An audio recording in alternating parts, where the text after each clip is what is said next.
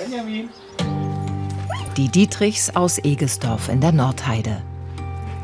Mutter Dana und Vater André bemühen sich, gesund zu leben und im Alltag, wenn möglich, auf Plastik zu verzichten. Aber das ist gar nicht so einfach. Die Lebensmittel sind teilweise darin eingepackt und man kommt nicht drum herum. Auch wenn wir viel auf Nicht-Plastik achten oder auch viel aus dem Garten haben, ist einfach schon bei gewissen Sachen ist Plastik dabei. Wie belastet sind die Dietrichs mit Plastikinhaltsstoffen? Im Urin der Familienmitglieder lassen wir nach Weichmachern suchen, sogenannten Phthalaten, zwölf häufig verwendete Substanzen, darunter auch solche, deren Einsatz eigentlich längst verboten ist. Unseren Test begleitet Marike Kolosser vom Umweltbundesamt. Die Toxikologin überprüft im Auftrag der Bundesregierung die Belastung der Bevölkerung mit Schadstoffen. Die Belastung der Menschen, die in Deutschland leben, mit Weichmachern ist tatsächlich ein Problem, weil wir finden in jeder Probe, die wir in den letzten 15 Jahren untersucht haben, Weichmacher, und zwar viele Weichmacher. Kein Wunder, Weichmacher sind in unserem Alltag allgegenwärtig, stecken etwa in Turnschuhsohlen oder Gummistiefeln. In vielen Kosmetika wie Shampoo, Sonnencreme oder Nagellack. Und in anderen Produkten aus Weich-PVC. Das Problem, sie sind nicht fest im Kunststoff gebunden, sondern dünsten mit der Zeit aus, reichern sich in der Raumluft und im Hausstaub an. Und auch in dem, was wir essen, stecken Weichmacher. Denn sie sind fettlöslich, können aus der Verpackung in die Nahrungsmittel übergehen, etwa in Wurst oder Käse. Der Hauptaufnahmepfad ist tatsächlich die Nahrung. Also diese Weichmacher gelangen eben bei der Herstellung und Verpackung von Nahrung in unsere Lebensmittel. Also wenn jemand zum Beispiel sehr gerne und sehr viel Fast Food und Convenience Food und so Fertiggerichte isst, ist diese Person irgendwie mit sehr hoher Wahrscheinlichkeit auch deutlich höher belastet als jemand, der das eben nicht tut. Untersuchungen des Umweltbundesamtes zeigen, dass Kinder den Weichmachern ganz besonders ausgesetzt sind. Denn im Verhältnis zum Körpergewicht essen, trinken und atmen sie mehr als Erwachsene und stecken sich öfter Dinge in den Mund. Die Folge? Eine im Durchschnitt zwei- bis fünffach höhere Belastung. Das ist aus toxikologischer Sicht natürlich besonders problematisch, weil diese Stoffe beispielsweise auf die sexuelle Reifung wirken und man bei Kindern einfach gesundheitlich noch viel mehr verderben kann als bei Erwachsenen, um das mal so ein bisschen lax zu formulieren. Schon lange ist bekannt, dass manche Weichmacher im Körper wie Hormone wirken.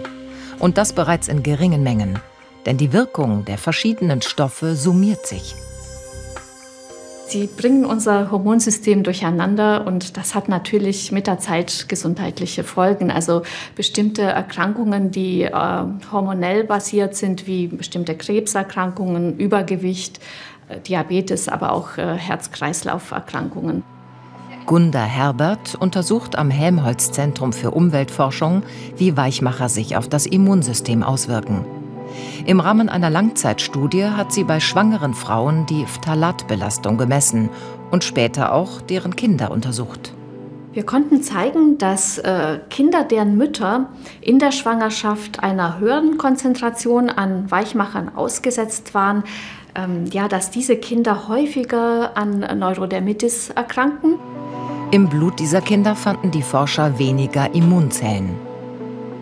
Vor allem fehlten Zellen, die verhindern, dass das Immunsystem überaktiv ist.